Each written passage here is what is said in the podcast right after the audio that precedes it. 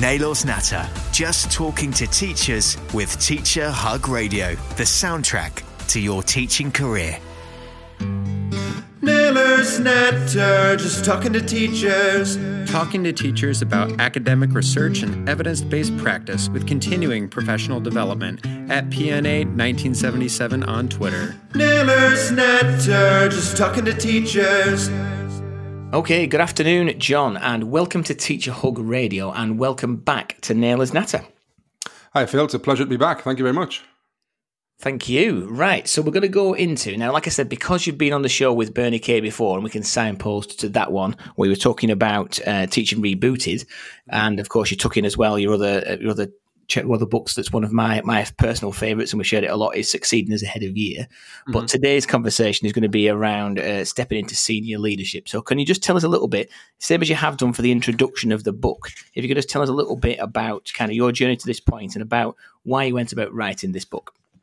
Yeah, absolutely. I, I think it's interesting. We, you know, having heard you speak before, we've kind of followed a bit of a similar path, really. That I, I also started as a football coach, um, was doing kind of lots of coaching. Um, I went abroad and coached in the states for a couple of summers. Like you know, kind of a lot of people maybe listening have been kind of been out to kind of BUNAC or Camp America and that kind of thing. Um, and I realised I wanted to to get into teaching really from a you know from a PE point of view and, and, do something I really loved. So I, I did what would be called uh, I suppose school direct now, but it was called the GTP, the Graduate Teacher Program, if people can kind of remember that at the time. Um, did that, and then I did my NQT year, uh, both in the same school, which was it was it was a bit like Grange Hill. Um, it's it's probably uh, you know it was one of those schools that were probably around about ten percent A to C at the time, um, a little bit of a jungle, but I absolutely loved it, and I think that it was one of those things that really gave me a great grounding in behavior, in relationships, uh, in, in, in, challenging kind of situations and, and, circumstances. And I absolutely loved it. But I, I moved on after my NQT year. Um, and then went to a school fairly, fairly close by. And I stayed there for about, uh, about 11 years and went up through um, you know many promotions through kind of assistant head of year to start with, then head of year, then assistant head teacher. And it was interesting. My first promotion, I was just talking to someone about this today actually um, I got called into the office and uh, one of the assistant head teachers, and they said, Jon, have you seen the advert on the staff room wall for the assistant head of year job? And I remember saying, you know, really kind of clearly at the time, why would I want to pick up everyone else's crap all day long? And then that's kind of what I did for the next kind of 10 years of my career in terms of pastoral leadership. Uh, like I said, I went, from, went to head of year and then assistant head teacher in charge of all the pastoral side. And it was no surprise really that my first assistant head teacher job was behavior and was kind of leading on whole school behavior based on my grounding that I'd had in that first school through my GTP and my NQT year. Um, loved it there. Spent um, seven years as a senior leader in three different positions as an assistant head, and then moved on to deputy head teacher at my last school. Been there, I was there for six and a half years. Um, took on the role of director of teaching school and established the teaching school as well and then um, decided in my, you know, my, wisdom to leave uh, in lockdown uh, and join my new my, my new kind of uh, trust in lockdown, which has been very very interesting. So I, I started my new role as director uh, of, of uh, school improvement and deputy CEO of the Arete Learning Trust up here in North Yorkshire on July the first. So in the middle of lockdown and. Um, you know, the, the, the, last 12 months or nine months, I suppose, has been very, very interesting, very, very different, and, um, you know, a, a, a, challenge like we've all faced. But was, you know, starting a new role in that has been uh, even more interesting. And then um, recently, I've, I've been doing my, my NPQ EL, my executive leadership uh, qualification with ambition leadership. So uh, lots of things going on. And uh, yeah, that, that's kind of been my route to there. And I suppose your second question about why did I write the, the, the book Stepping into Senior Leadership, it was I suppose, the book that I would have wanted to read 10 years ago. Um, and, you know, I, I remember distinctly not having read many books on uh, on education or, or leadership. I, I, I, think probably there wasn't a lot around at that time. And I remember the, the first book I read on education was um, was from Ron Berger, An Ethic of Excellence. And it opened my eye to kind of the fact that actually there is some books written out there by authentic leaders and teachers who are still doing it right now because previously it felt like it was uh, you know, academics and professors and things that had written te- textbooks. So I, I, wanted to write this about my journey and, and how I could help other people and how that they can transition really from middle to senior leadership. So it's a, it's a guidebook really from A to Z all the way through there. So uh, yeah, that's kind of why I've written it, and it's it's great to see people using it and kind of feeding back to me and saying that it's it's really helpful for them at the moment. It absolutely is, and it's. Uh, I've said this to you before. Obviously, we came on to do the show. Is this is the book that I wish I'd read, like you said there, about ten years ago Mm. You know, I've managed to be um, you know, assistant head teacher for ten years, and I just think if I'd have had this one, I'm sure that uh, you know I could have I could have moved a little bit quicker through, Jon. Anyway, so like you said, the book is Stepping into Senior Leadership. It's a guide for new and aspiring school leaders, and we're just going to talk, uh, as you said a little bit there, about the pathways into senior leadership. So you've had kind of a, a pastoral route, route, into senior leadership, and you've done a lot of the, the, kind of routes on that side. But if you can just tell uh, the listeners a little bit about what different pathways you think there are into senior leadership, and then for anyone who's maybe like you were that has been into the pastoral side of it, how do you go about plugging any potential gaps that you might have in other areas of the school? You know, say curriculum, for example. Yeah, and I think this, you know, based on my kind of experience, I think there's probably two distinct kind of routes. There's probably some other little routes as well, but if, in terms of distinct and main routes, you've probably got a subject-based route or a pastoral-based route. And certainly, from my experience from secondary schools, that's that's certainly the way the way I've kind of seen it or unfold over the last few years. And subject-based route would be kind of going up through a you know a head of department and then maybe a head of faculty and potentially even a, a director of a subject like like the uh, lots of kind of large mats have now at the moment um, and, and into senior leadership that way or a pastoral route based route, should I say, that I had, which is more of a kind of a head of year, um, you know, route where you know you, have got more of a kind of a whole school kind of grounding, I suppose. Um, and, and I think that you know, my route, I, I believe, you know, stood me in good stead because it was that pastoral route that had that whole school experience, and I could maybe see things from a wider perspective as a head of year than maybe you can if you are a, a subject leader.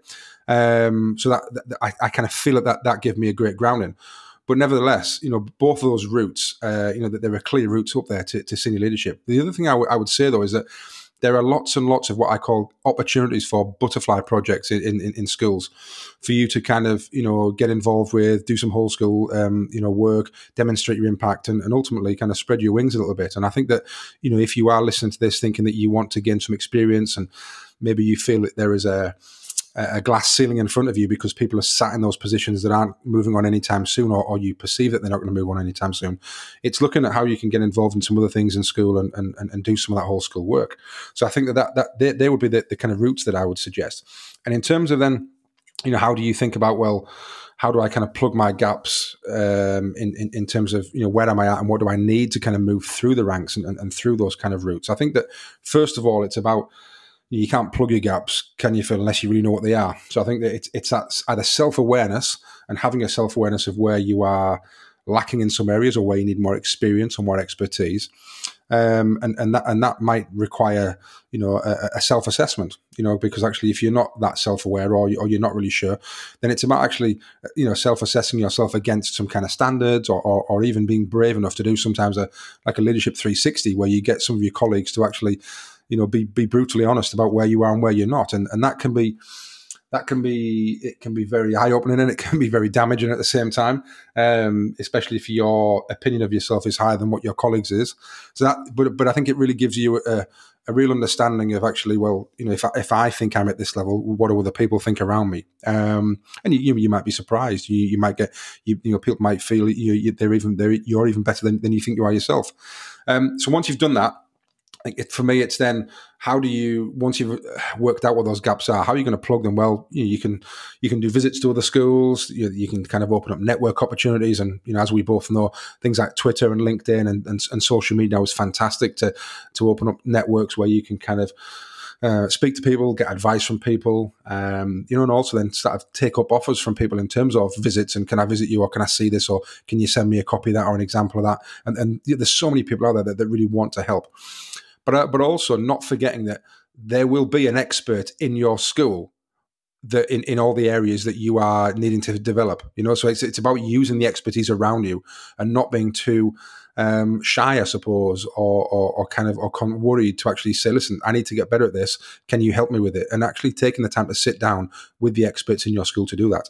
And then, you know, we, we all know about the external professional development opportunities that you can do and going on courses and things like that. But I think what I've found in the last kind of few years is that some of those external courses have actually they haven't been as um, uh, sought after maybe as, as, they were a few years ago. And I think people are finding different ways to do more different, innovative um, professional and personal development. And certainly things like podcasts like this and the books that we you know that, that, that we're reading now in terms of the fact that from people who are on the ground still doing those roles i think are hugely beneficial um, they, they, are far more cost effective, uh, you know, from an efficiency point of view. And also, you can pick them up and put them down whenever you want to, whether that's a podcast, whether it's a book, and you can learn at your own speed. So I think that those would be the ways that I would, well, that I've done myself and I found really interesting and useful. And they would be where I would kind of signpost people to begin with to kind of look at, um, you know, really kind of plug in some of those gaps and being able to put yourself in the right position to move to that next, uh, that next stage of your career. What I was saying though there is that you know this is the great thing about the book is that it's so hugely practical and it's clearly based in the classroom and, and your experience really shines through. And I, kind of signposted listeners as well as I did at the beginning to your previous books as well. Now, if you're an aspiring uh, head of year, for example, then obviously signpost to that book because it really is something that you know. And you said there about courses, you know, the, the lived experience in this book is really, really beneficial. And obviously, coupled with the podcast that you've done with Darren, the podcast that you've done with us, the podcast that you do yourself as well, are definitely things that we'll signpost listeners to as well. Cool. So, um, in terms of the next question, so moving through the book, if we can, you talk about you know your move during lockdown into a new school. So, I mean, it's a particularly difficult time to do that. But how do you go about thinking, or how do you go about knowing that a particular school is right for you?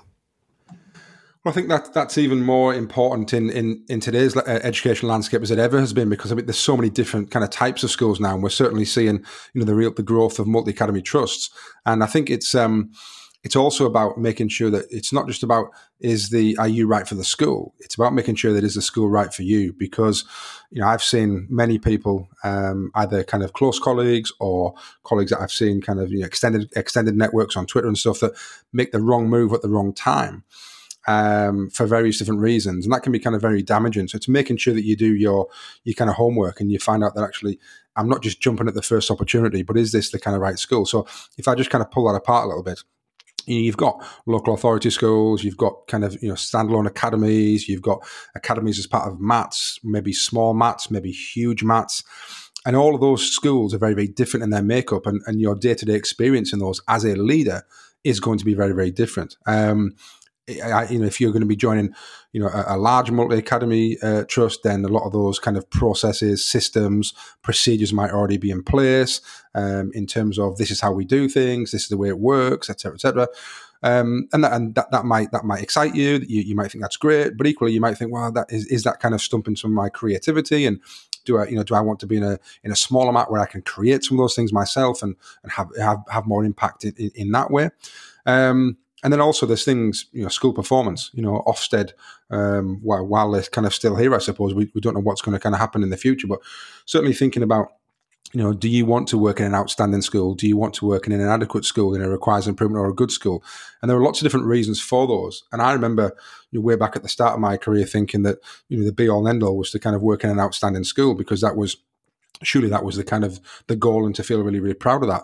But actually, as you start to become a leader, then you know if you are really a really creative and innovative person, if you're going to walk into a job in an outstanding school, um, then you may not. I'm not not saying yes or no here, but you may not get the opportunity to change lots of things, have different innovation, uh, rip, rip things up, start things again. Whereas in other schools where where that's clearly really needed uh, because there's been some you know system failures over the last few years and the school needs a change and needs a push then actually you maybe get the opportunity to do those type of things in in RI schools inadequate schools etc etc so it's not always about kind of picking the you know the uh, you know the, the, school based on performance but actually you know what type of a person are you? What type of things would you want to do? Naylor's Natter just talking to teachers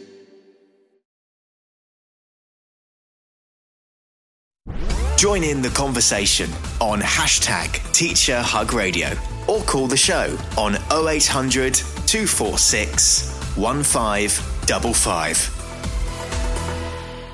Um, and, and making sure it's right for you.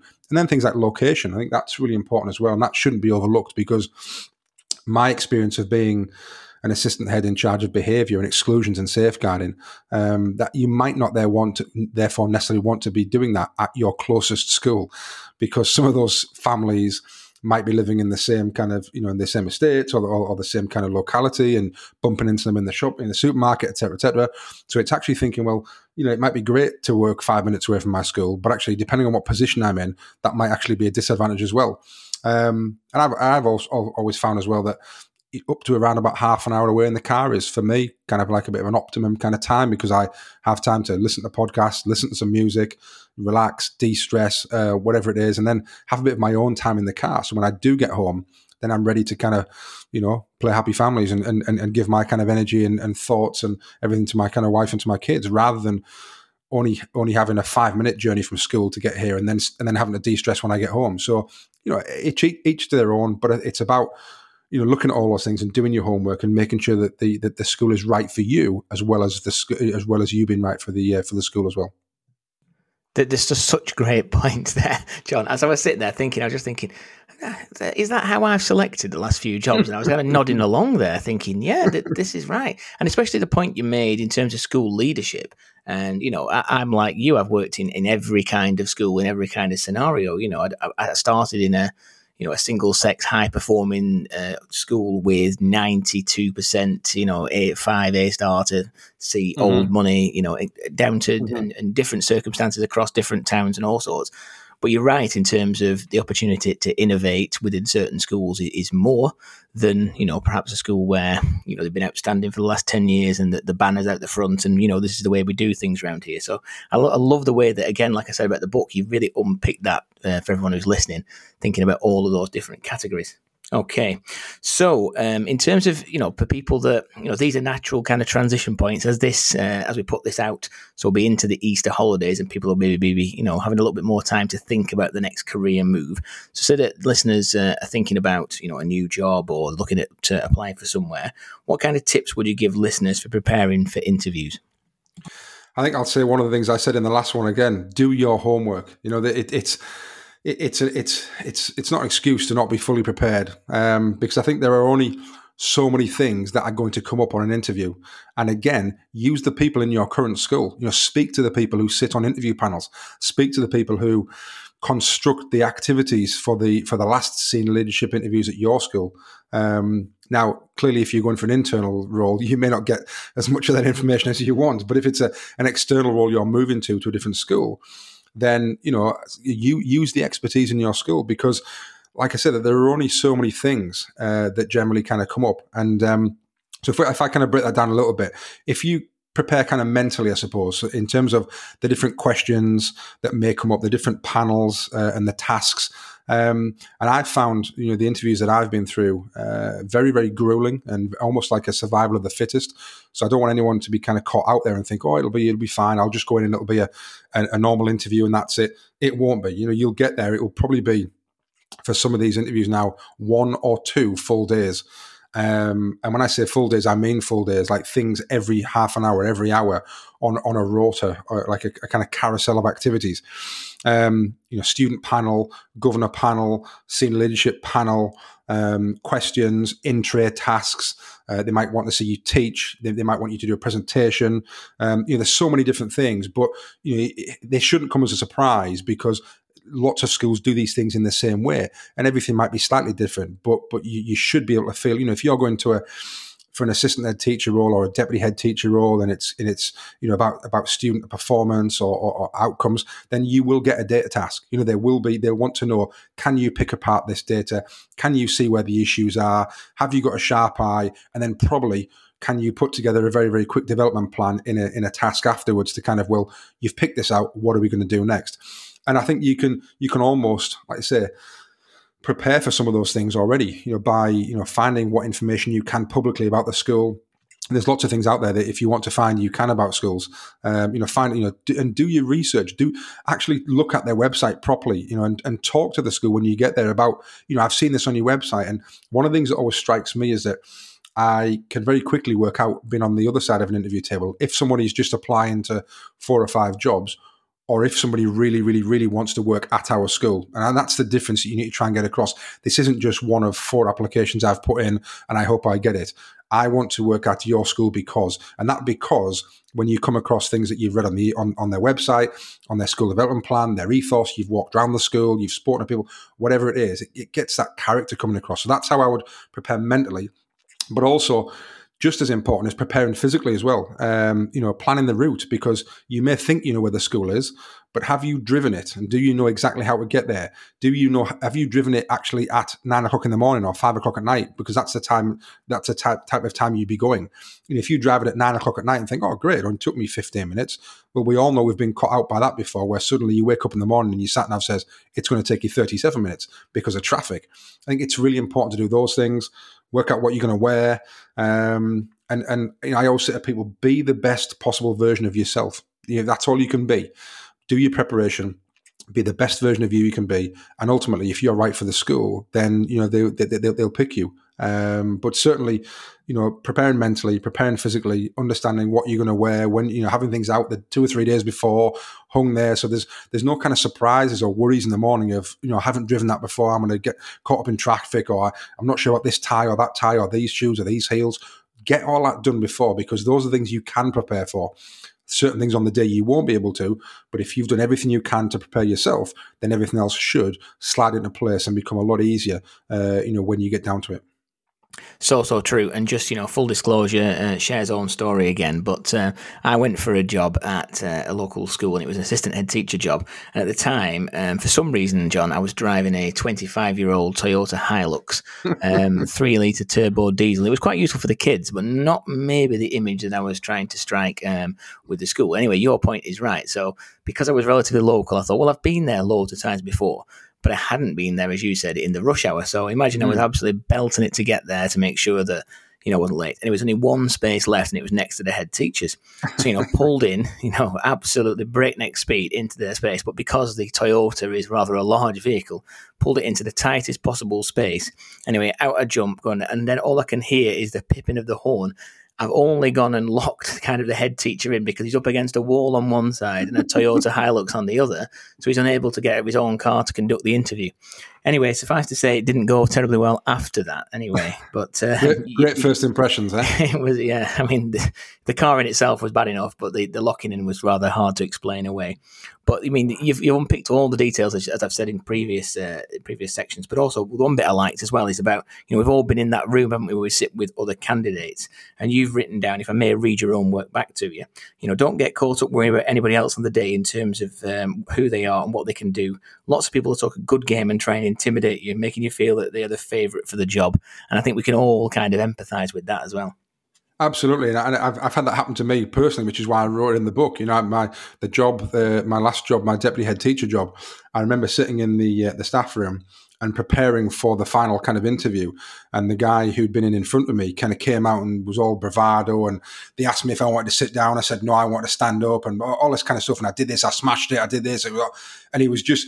I don't know whether it was just his personality or whether he was actually trying to kind of intimidate me, and that was his kind of game plan. But then he then he then sat next to me and put the cricket on Five Live on, on his on his on his phone, like playing out on Five Live next to me, and I'm like, "What are you doing, mate?" You know, I'm I'm I'm I'm just kind of going to get prepped for this, but and I got a little bit kind of caught up into that, and I had to then kind of pull myself back from it and almost read my own work back to me and say, "Listen, you know this, don't do this, settle yourself down." Take him out of the equation, you know, and, and focus on what you're doing. But it can be because you get to those positions where people tell you, oh, I've done this, this, this, this, this, and you can, you know, when those seeds of doubt start to kind of creep in, especially an interview day, they can be really damaging. So it's it's definitely about having that game plan of not listening to other people, not kind of taking anything in, and you know, you do the hellos and everything, but you know, you're there for you, um, and, and I think that, that that's really important to to think about that. Definitely. Okay, so on to the next section. Now, obviously, for listeners who are in that position where they're thinking about going for another position, or indeed, you know, going for a promoted position within the school that they're in.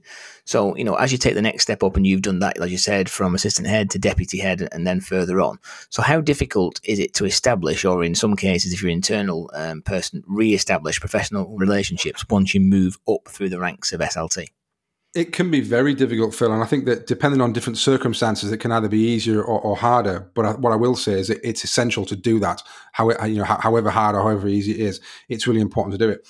I think from an internal point of view, it can be very difficult if you've been one of the gang, you know, one of the team, and suddenly you're now in an elevated position and you're then starting to line manage people, and that can be quite tricky. And it's about potentially removing yourself away from some of those situations, um, and whether that's kind of sitting with people um, and, and having those daft jokes that you would have done at, at, lunchtime or in the staff room. And, and sometimes you need to actually consciously just pull yourself out of those because you don't want to get caught up in some of those kind of awkward conversations or situations where people are talking about this or you know slagging off SLT or whatever it may be. Actually, it's a, it's sometimes thinking, well, how can I still retain that kind of camaraderie and that teamwork and that respect. But equally, I'm now a leader and I'm now at a different position in the school. And it's understanding the different stages in your career and how you have to kind of operate slightly differently.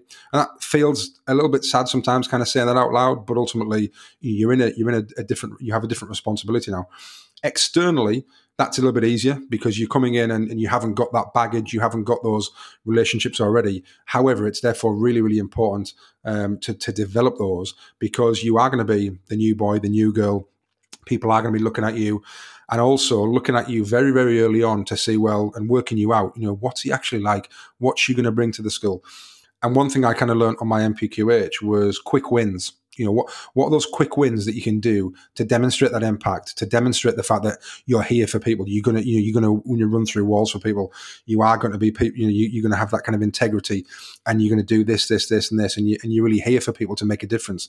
And I remember on the NPQH, somebody talking about the fact that and this I suppose really goes for maybe maybe kind of deputy heads or, or heads really but if you go into a school, it's it's finding out what really has annoyed people and, and, and what's kind of held things back. And if you can fix those little things really quickly, and the analogy that they made on the course was that if the coffee machine has been broken or has been on the blink in the staff room, if you can fix that in the first few days and make people really, really happy, then actually you'll have so much currency in the bank with people because people are like, oh, and he's only been here two days and he's fixed this and he's done that. And it doesn't really matter what it is, it's about what matters to people not necessarily what matters to you. And some of the some of the smallest and most trivial things will matter the most to staff. And if you can work that out and you can do that, then straight away you're going to build that currency in the bank. Um, so I, I would certainly think about quick wins. And then the other thing that I've always made sure that I've or tried to make sure, hopefully I've tried to make sure that I've done in my career, and certainly more recently, is you know starting with the why. You know, telling people why. I think because we have so many changes thrown at us in education um, if you take the time to talk to people about why we're doing it and explain it, generally, if you're of sound mind and you've got good ideas, then the why will be there and it'll be obvious and it'll be about doing the best for the kids and for, for the for the school, and people will go along with it. Uh, but I think sometimes when we change things and we don't give the why, and it feels like it's a well, you know, what the hell are we doing this for? Or is it because of Ofsted? Is it because of this? Is it because of that? Or you've been on a course? But if you if you explain that at the start, take the time to do that generally I have found that you will get so much further with people um, because there's an honesty, there's a real kind of understanding, and also you're treating people like uh, real adults and real professionals by offering them the, the, the, the, decency and the respect to tell people why we're doing things rather than just, well, we're doing it because I've said it. So th- th- that, that would be what I would do in, t- in terms of that, uh, whether you're an internal or an external kind of promotion into leadership. Naylor's Natter, just talking to teachers. Join in the conversation on hashtag Teacher Hug Radio or call the show on 0800 246 1555. And they're, all great points, Jon. And I mean, I don't know how you found it because obviously, like I said, you've gone into a job kind of in these difficult circumstances. But actually, if you flip these difficult circumstances, because you know, just just in terms of my kind of journey with this, I came into a school just pre sort of pandemic, so I was at Christmas of 2019. So, you know, just coming into that. And, you know, in terms of being in and out of school, in terms of, you know, being able to make a lot of decisions, it's been quite, you know, an interesting time, but also quite a positive time in the sense that, you know, establishing yourself at this time when there's so many decisions going on and so much to do, it's kind of accelerated and accentuated the the kind of need for leadership in these mm. circumstances. Mm. So actually, you know, I don't know how you found it, but perhaps you know, going for a job at this time, you know, you you certainly will get a chance to uh, to make quite a few decisions anyway. Yeah, and, and, I think you know I think there's there's opportunities and there's kind of barriers to, to everything at, at, this moment in time, and, and it's about seizing those opportunities, like you say, and and and, and using those opportunities to your advantage, you know. And uh, and I think you know one of the things that I've found very very uh, different in, in my new role is that you know I'm not really front line anymore. You know, I'm not the person that's on the gate with someone with a high vis jacket on and a radio at eight o'clock in the morning when it's lashing down with rain, and you build up that camaraderie with people. You know, I'm in a I'm in a different role now as deputy CEO, and, I, am seeing that differently, and I'm having to therefore build up uh, relationships in a different way, build up trust and, and integrity in a different way because I, because I'm not as seen as much, you know, on, on the front line. So um, you know, and, and working across three schools, you're naturally not in those schools every single day because there's three schools. So that's that, has been a learning curve for me as well uh, in, in terms of how I'm doing that. Yeah, absolutely. So, um, in terms of all the different responsibilities, and you talked about your kind of pathway through, and you've done safeguarding, you've done behaviour, you've obviously presumably been teaching as well at the same time. So, how difficult is it for people that are moving up or stepping into senior leadership to kind of juggle all those competing responsibilities? It, it can be very very difficult, and and the thing I would say here, and it, it you know it, it might sound easy for me to say this, but you need to be super super organised you need to organize your time, your calendar, your diary, know where you are, uh, have all your things available. And I think digitally now, that, that's made it a lot easier because you can walk into a classroom, you can log on and you can grab everything from your Google Drive or you know Microsoft Teams, or you know, you've got everything at your fingertips. Where previously, you know, we've seen people kind of dragging you know trolleys around the school and this and, and folders and everything. And, and, and I think digitally now, it, it, it's been helped by that. I'm certainly a, massive advocate of kind of digital organization. I don't I don't have many things on paper. You know, I've got an iPad that I take digital notes on, so I can access that whenever I am on my phone or on my iPad or or wherever. I've got everything in the cloud on my laptop, so I just need a Wi-Fi connection, and I'm kind of I'm, I'm happy. Um, whether that's in this country or, or in another country, I can kind of access everything. But I think they also, from a, a teaching point of view, you've absolutely got to have your shop in order. It, it, it's got to be something that you are extremely secure in your day to day, hour by hour teaching because unfortunately, and, and I, again, I don't like saying this, but unfortunately, when you become a senior leader, certain roles, for instance, my pastoral roles that I that I've that I've had, uh, become your priority, and your teaching sometimes slips down that kind of priority order. Um, therefore, you need to be able to run off to your lesson uh, at the last minute and, and be able to just open your computer, smile, and boom, just perform and have everything there available. Because if you can't do that, I've seen again people in your colleagues who have struggled with that because they maybe haven't has had their their their classroom environment um, as organised as, as, as, they could, uh, or, or, or, their, or, their, classroom craft and expertise nailed as much as they could. And they found those competing demands of being a, a dynamic senior leader where things change at a minute's notice and you know, there's, there's, kind of lots of pressure, there's lots of responsibility, as well as teaching a significant amount of lessons a week. They found that very, very challenging. So um, definitely you need to make sure that you are ready to go because you'll, you, you, there'll be times where you walk into your class or you're you know you're walking you're thinking right i've got 10 minutes here to get to my next lesson and you know i'm going to be there i'm going to set up beforehand i want to be there on the on the corridor when the kids come all those great things that we know and you're walking there you've given yourself enough time and somebody catches you on your way ah Jon phil have you got five have you just got two minutes? Now it's never two minutes. We all know that's never two minutes. And they speak to you right up until that kind of bell goes when those kids are arriving and suddenly all your best laid plans are knocked back. So you need to be able to literally perform at a minute's notice um, and and and you know know that know that you will get called away and you will have different competing demands. And and unfortunately like I say some you know, your teaching will probably slip down your priority list at several times uh, you know throughout the year and, and that is so so true, Jon. Um, in terms of the, the classroom, but also you know th- that kind of pressure of, and I'm not suggesting for a minute that you know it, it's such an onerous pressure, but the responsibility is probably a better word. That you know you've got to be living and breathing particularly when you were doing it if you were in charge of the behavior policy in the school you've got to be seen to be following that but you've got to be seen to be publicly following that. So not only have you got the pressure of the pedagogy of the subject knowledge of the teaching and craft in the classroom you've also got the weight of the responsibility to make sure you are the best at all the routines. You are being meticulous about whether it's a mobile phone policy or whatever it might be or an on-call system. And it's that you know added responsibility that all the eyes will be on you as well Absolutely, and and and like you said, that that you need to role model it, you know, because you can't be kind of uh, do what I say, don't do as I do. You know, you've got to role model it from the top, um, and yeah, you know that the, the, the, the pressure does come with that. Absolutely. Okay, so on that, and uh, this is a kind of a vested interest question. So, you know, your, your, book's about stepping into senior leadership. So, I think we're probably all agreed that, you know, whether it's uh, phase leads in primary school, whether it's assistant heads or deputy heads, um, potentially in primary schools, you probably will teach. But I'm kind of this question's more for senior leaders within secondary schools. So, assistant heads, it's kind of a given that they will teach a certain amount of timetable. I certainly taught a hefty timetable, uh, two out of three lessons most days when I was assistant head teacher. But in terms of deputy head teachers and head teachers, what's your view, Jon, in terms of should they still teach and what are the kind of pros and cons of, of teaching or not teaching at that level? Well, this is an interesting one because I've thought long and hard about this, and I and I kind of have got my experience to share here, but also kind of my thoughts. Um, I think, and, and you know, yes and no is where I'm going to sit on this. So I'm going to sit on the fence, but I'll tell you why.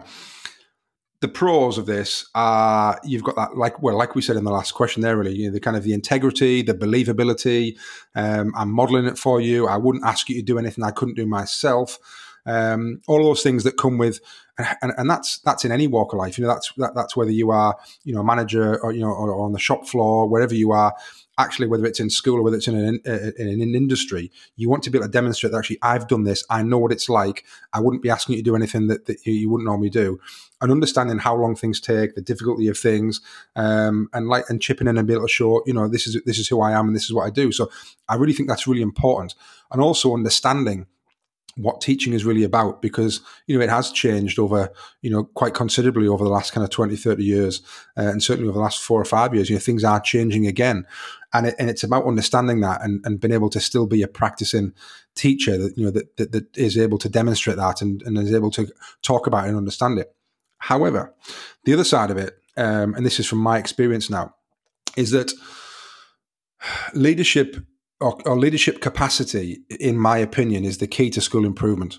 Um, and if you haven't got the right leaders doing the right things at the top, then sometimes you know if they aren't steering the ship, they can hit a few icebergs. And it doesn't matter how well you know the cooks are cooking on the on the restaurant floor in the in in, in the in the kind of cruise ship. Um, it doesn't really matter. You know, there's going to be a crash, and I think that that's the same in teaching. The teachers can feel like they're teaching you know their socks off. But if the school isn't being led sufficiently well, then actually you are going to come up uh, against some problems. And, and when I joined as, as deputy head teacher at my last school, the school was requires improvement. And we, I joined midway through the year, and I joined and, and didn't wasn't given a timetable because I was kind of supernumerary as an extra deputy head coming in and I only really picked up you know one or two lessons the kind of year after. So I had complete capacity to be able to change things, move things forward, not have to run off to lessons left, right, and centre. I was able to have you know two or three hours at a time to work through things, to walk the school, to meet people, to you know whenever anyone was any sorry anyone who wanted to speak to me, that I was able to to speak to them and and you know meet people, and in the time in that in those first two three years, the school moved forward rapidly because of the capacity we had in leadership. And I think often we've got great leaders, but they're actually kind of teaching us at the same time. And I know that's really important. And I know that we want the best teachers in front of our, our students, but we equally need the best leaders leading our schools. Um, so depending on which, depending on the, you know, the, the context of the school, et cetera, et cetera, then, you know, I, I would say that it, it, it's fine either way there. And I know that's that's maybe not the kind of you wanted a straight answer there, but I think that that's just my experience that um, you know it might be great, but it might not be great. No, I didn't want a straight answer, and that's a perfect answer. And actually, that's made me kind of reflect and think about the, kind of discussions I'm having around teaching. I mean, uh, you know, I have mentioned, and uh, I said this every time. I, would very much doubt that anyone that's at our school is actually listening to me because you know they're sick of me uh, recording presentations like this for them uh, on a weekly basis. But if they are, you know, it was a selfish move. I wanted to go back in the classroom because I enjoy it, which sounds awful, but it was also quite amusing, Jon, to see the reaction of the students' faces, and when they said, "You teach." I said, yeah. I said, what, what did you think of it? Oh, I don't know. You know, I did you do something with behaviour? I said, well, yeah, yeah, obviously that as well. And like you said, you know, wear a yellow jacket, stand at the front of school with a radio uh, and a megaphone and those kind of things. But it was just really interesting reaction and kind of, it's really changed the dynamics and changed the relationships, particularly with the class that I'm teaching and wider in year 11. I've kind of looked at me slightly differently. It's like, oh, wow, you know, he knows stuff mm-hmm. and, it, and about science as well, you know. Mm-hmm they always assume I was a PE teacher, which I kind of liked because I have been in the past. But you know, believe it or not, I actually do teach science. So I think that's a great answer. It's a really great answer. And and leading on from it, Jon, if we might do so, something that I enjoyed you talking about in the book is about this idea of presence, and obviously presence is you know something that's very hard to qualify and say what that is. So um, in terms of that kind of presence, how do you kind of go about divide, defining it even, and why do you think it's important in senior leaders? I, think it, I think it's really really important because I think it's and would I be able to define it in one sentence? No, I probably won't, unless I kind of just picked out a you know a random kind of definition from a dictionary. But I think it it's everything from visibility, um, confidence, um, camaraderie. Um, you know, ha- having kind of sharp eyes, you know, knowing, you know, not missing things, um, you know, you know, w- not walking past things and kind of ducking your head or closing your eyes and thinking, I don't want to deal with that. You know, it's all those things that kind of come together that actually you are out and about, you are visible. Um, and you know, I think that breeds confidence because actually people feel you have got that presence. Now, you know, it can be presence in a classroom when you walk into a classroom it can also be presence, or you know, on the corridors. It can be presence at school events, um, you know, in meetings, on the school yard, on the gate in the morning, and I think all of those things together start to bring about that kind of, you know, your presence as a leader because actually you are all over the place. You know, you're seen. You're not kind of hidden behind your office door all the time because that isn't presence. You know, so and but equally, presence doesn't mean just you know um, shouting, you know, and raising your voice because actually we can have so much more presence in, in lots of different kind of quiet leadership ways, uh, you know, rather than just being the um, you know the bravado um, kind of I'm the loudest in this room and I you know I want to demonstrate that I'm kind of you know 10 foot tall and I have that presence. Well, actually, that's that's really kind of winning away now. And I think we're seeing a lot in society that, that it's certainly not about that. And we've you know, we've seen that with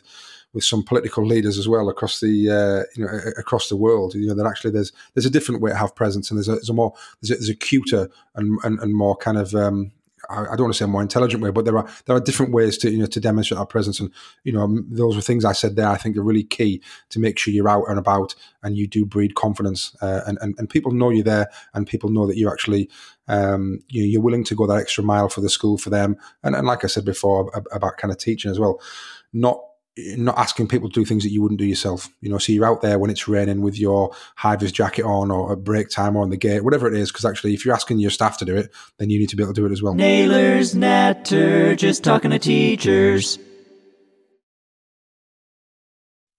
Join in the conversation on hashtag Teacher Hug Radio or call the show on 0800 246 1555.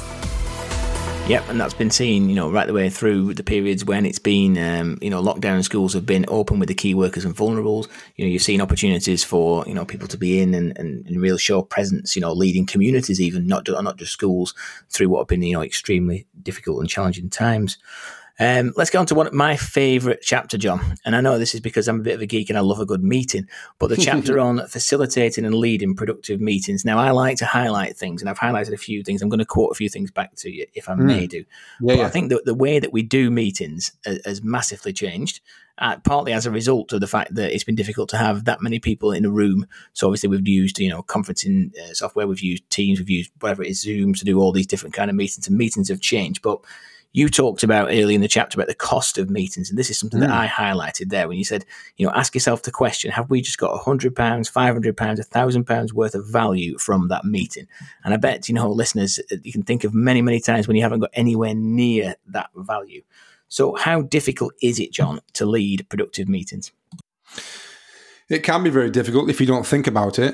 Um, I think that that's the first thing I would say. Um, but it, it, it, can be quite well not quite simple but it can be it can be easier if you are thinking about it and you're thinking about it strategically and actually thinking about you know what is it that we want from this meeting? Um, because we can all just meet and just chat and not really get anywhere. Uh, and we've, we've, probably all experienced lots of those meetings before where you come out and you think what what was the point of that? You know what did we get? Or you know do we even do we even get a resolution there?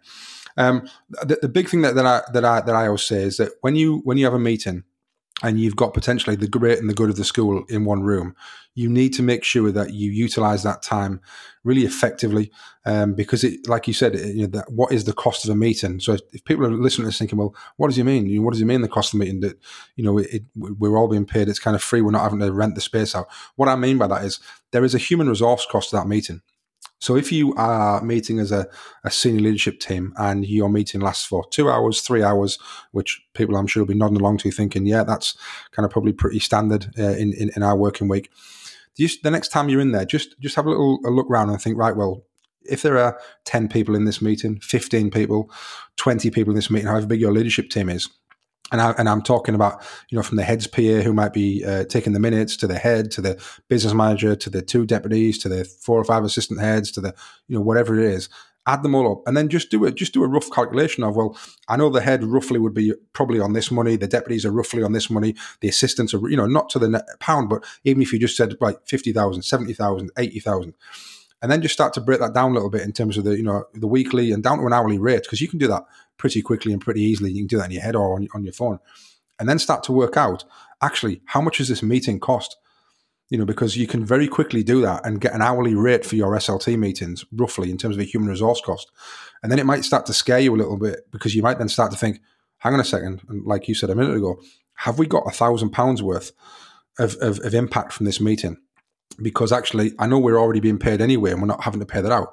But we could be doing a lot other a lot of other things with our time as leaders rather than just sat around here just kind of talking shop. So that's a, that's the first thing I would say for you to kind of look at and think about, and that might scare a few people in terms of you know the cost of your meetings across the year as well, not just in one week.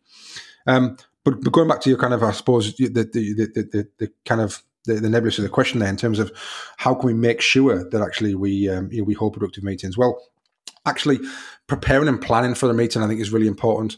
Um, and one of the things I kind of introduced at my last school were, were flipped meetings. So everyone had to have their their, their presentations. Um, they're you know up on the agenda three or four days before. Um, it, it, you know, we used uh, Microsoft Teams um, and, and, and OneNote, so we were using that he- heavily. People put their presentations on. They put some think pieces on and some questions on and then there was a professional responsibility to read and digest that information. And I, and I, and I said that carefully read and digest, not just skim read it, but take the time to digest it. And that's why it was up there a few days beforehand, not just reading it 20 minutes before you go in. Because we all digest things at different rates and different times. You know, when you're driving the car, when you're sat in the bath, when you're sat in the toilet, things come to you at different times. And actually, having the time to digest that information means that when you go into the meeting, you've already thought about it, you've already maybe asked some questions, you've already done some extra research and reading, and you can get to the get go when you get in the meeting. You can get to the decisions. You know, I'm not going to read through all this. I asked you to think about these three or four points here. Right, let's start there. So there's a natural assumption and a professional assumption that you've read that, you've digested it, you've taken some notes, and we're now going to think about the actions. We're not just going to talk about because we're all intelligent enough to read things. You know, we shouldn't have to have someone read it to us line by line because we wouldn't do that to, to students. We've got you know professional leaders in a meeting. Let's treat them like professionals. So that's that's one thing that I've really really used. Um, and and also then thinking about the time, the location, what the outcome needs to be. Uh, are we starting with the action points from the last meeting? You know, just little productivity tips in terms of how we're going to get the best out of this. But that you know that that that was a huge move forward for us as a school, my last school, in terms of our flipped meetings. It changed the culture of our meetings. It changed that kind of culture of professional responsibility to read and read up on things before and because you know we've all been in meetings i'm sure anyone listening now if you've been in a, a, a, a data meeting uh, or an attendance update or a key stage two, three, or four kind of student performance meeting where somebody stands at the front and they talk to you about all these figures and all these numbers, and then they want a decision pretty quickly. Well, I have no, I can't take those numbers in at that speed. I need time to look at it, look at it again, digest it, get a rule over it, look at where it is, highlight things, write things, search something up. You can't do that in a meeting if you if you see it blind. And if somebody's only got a ten minute item and they want an, an action on it, we make very unsound decisions sometimes based on a uh, the, the, hierarchy of people in the meeting. If, if, a if a senior person in the meeting said, "Well, I think this," what do we think? Lots of inexperienced or lesser ranked people in that meeting probably then start nodding along and going, "Oh, yeah, yeah, yeah, yeah," but they haven't had time to think about that information themselves. So I really, really think giving people the time to digest it and think about it is super, super important. And we start to make better decisions and we also start to take less time in our meetings because we're getting to the get go and we're not having people reading through stuff that actually, as an intelligent person, you can read through in your own time, in your own space, and focused in silence as well uh, with your pen and paper or, or, your iPad and make notes yourself. So that that that for me is something that I would I would use uh, again and again and again, and I would certainly advocate for people who are listening to think about how you how you do your meetings differently. Yeah, yeah, such great points there, Jon. And I think we've all worked, you know, um, with with head teachers or senior leaders who were sort of Brian Clough esque in the way that they ran meetings. You know, we'll talk about it for half an hour and then we'll all agree that you were right. Mm. Um, mm. That kind of approach. Whereas, as you're advocating there, something a little bit more um, kind of professional in the sense of you know you need to go away, research your area, come back and present. And something that we've kind of tried recently, and I've tried with some of the behaviour meetings, is you know obviously I love the sound of my own voice. Clearly, I won't be doing a podcast, but you know recording a presentation in advance and then offering it you know, as an opportunity for staff to, to listen to that whenever they want to. Obviously, fitting in with our CPD schedule. So, and then following it up with a meeting, which is kind of optional to come along. And if you prefer to listen to the presentation live, then fine, do. And if you want to come along to that and have the opportunity to ask questions rather than a kind of rushed, and it also cuts out all those horrible technical issues where something won't work or the seats aren't in the right place or whatever refreshments. I mean, the amount of time I must have spent over the years, you know, chasing milk around a school trying to mm-hmm. find that, you know, it, it, it kind of gets rid of all of those things as well, and it makes it a much more efficient meeting. Absolutely, and, and, and like you said, those are the little, those are some of the little things that can kind of make or break meetings: biscuits, milk, you know, coffee, tea, you know, juice, whatever it is, water. You know, if you look after people and you treat them like you know, and treat them with respect like like adults and professionals, then you, you, normally get kind of great things back from people, don't you? We're going to step into now. obviously, we had an exchange on on Twitter about this beforehand, so I like to prep um, people that are coming on the show to make sure that they know this section. Now, I've had a lot of good feedback about it, and I do think that the the vinyl suite choices do help um, listeners to understand a little bit about the person behind the leader, the person behind the book. So we're going to take a step um, into the vinyl suite, if that's okay, Jon. So, mm. what we're going to do is we're going to look at the first of your musical choices. So, can you tell listeners what the first choice is and why you've selected it, please? Yeah, when we when we spoke on Twitter, you know, you wanted me to pick kind of three kind of vinyl choices there that really, I suppose, um, said something about me as a, as a, as a person or as a character. So I, I, went for I went for a bit of a sporting theme. Naylor's Natter, just talking to teachers. Naylor's Natter, just talking to teachers with Teacher Hug Radio, the soundtrack to your teaching career. Um, and I'll kind of go through them kind of one by one. So the first one I went for was "This Is the One" by the Stone Roses, and um, the reason I picked this one is because I'm a I'm a, a, huge kind of Manchester United fan, and this is a song that actually they, they play when the teams are in the tunnel, and the team you know United are walking out onto Old Trafford, and and it just right now for me, that's that I'm just kind of craving getting back to Old Trafford or getting back to stadiums. And and you know you and I were talking about this off air that it's that it's not just seeing your team play, but it, it's the it's the match day experience. It's sharing it with other people. It's the the excitement, the passion inside the stadium. The and and you know lots of people are saying at the moment that that's one thing that they're missing in their lives is that going and sharing you know that kind of community space with people and some people that they only see on match days and suddenly they've not seen them for 12 months. And so this for me is a song that really when i hear it you know I, I, it takes me almost right back to old trafford and that kind of excitement of you know, you've been in the ground for 30 minutes or so you've had a burger and suddenly the team you hear it the team's in the tunnel and kind of getting goosebumps now actually thinking about it thinking that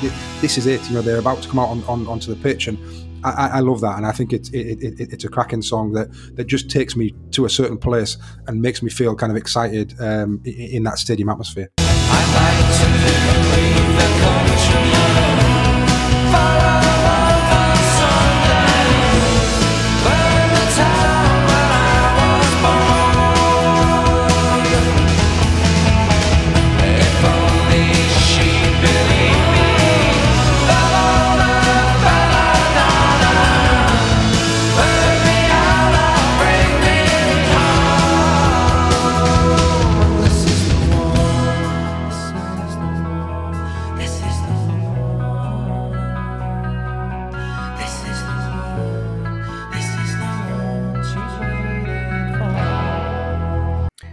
Okay, so we heard from the Stone Roses there. So, next choice for us, Jon, please, in the vinyl suite. What is it and why have you chosen it?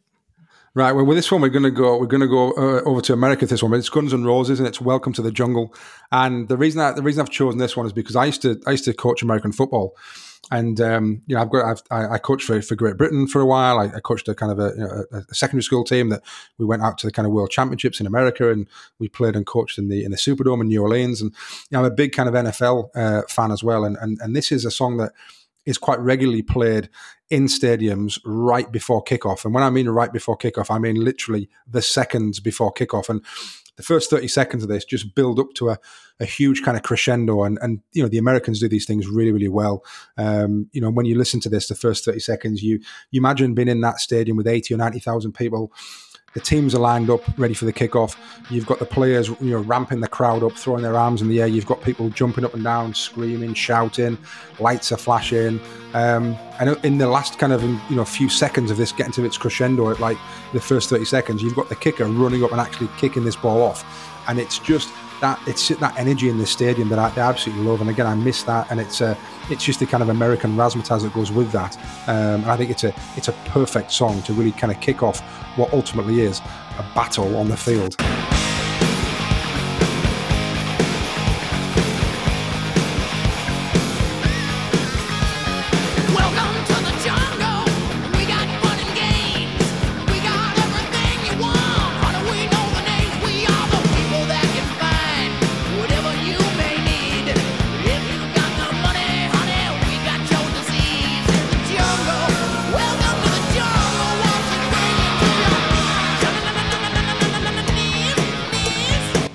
These are great choices, Jon. Now, listener, I'll, I'll tell you that we've had some changes of pace on uh, the Teacher Hug radio show uh, in the vinyl suite. So we've had, you know, we had Simon Cox talking about William Basinski, and we've had all sorts of different choices, but I don't think we've had a pace shift like we're about to get. So Jon's obviously gone from the Stone Roses into Guns and Roses, and now this is going to be quite a different. Cho- what is your third musical choice, and why have you chosen it?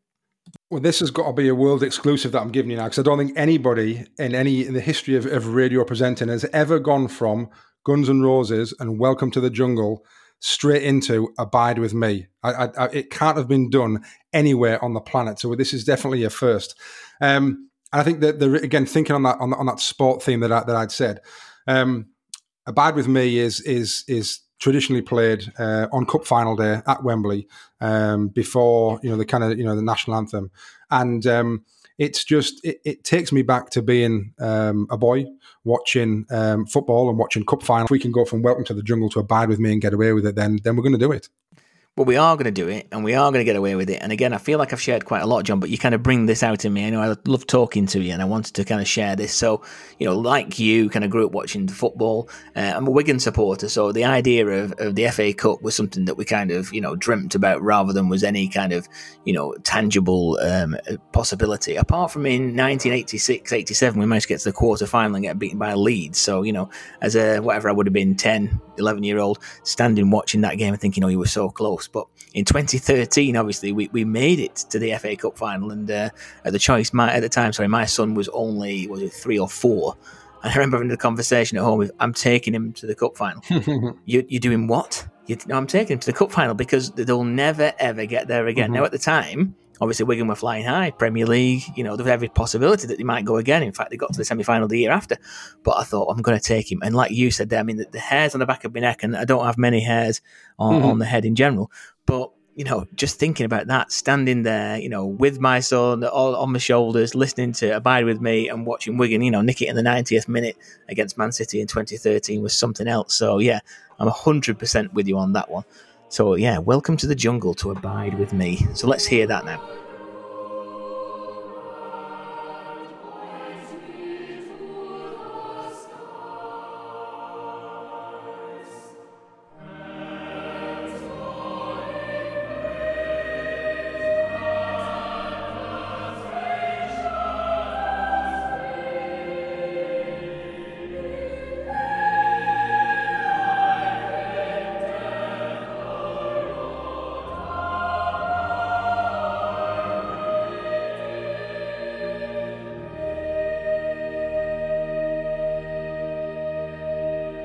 Jon, thank you again for your time tonight. Really appreciate it. Yeah, no, thanks for having me on, Phil. It's been it's been a great uh, you know great great discussion. And it's been great to speak to you about all things leadership, really, and, and also a little bit of a little bit of football and, and like I say those, those vinyl choices. Uh, I think fantastic how we how we how we've got from kind of Guns and Roses to Abide with Me. It'll be uh, that that needs to go on our uh, on our CV somewhere. Well, it does, and you know, for whoever's coming up next on the show, you know, if you can beat that combination, then you know, please feel free to try. So, uh, yeah, we'd love some listener feedback on that as well. Right, thank you, Jon. Never Naylor's Natter, just talking to teachers. Talking to teachers about academic research and evidence based practice with continuing professional development at PNaylor 1977 on Twitter. Naylor's Natter, just talking to teachers. Naylor's Natter, just talking to teachers with Teacher Hug Radio, the soundtrack to your teaching career.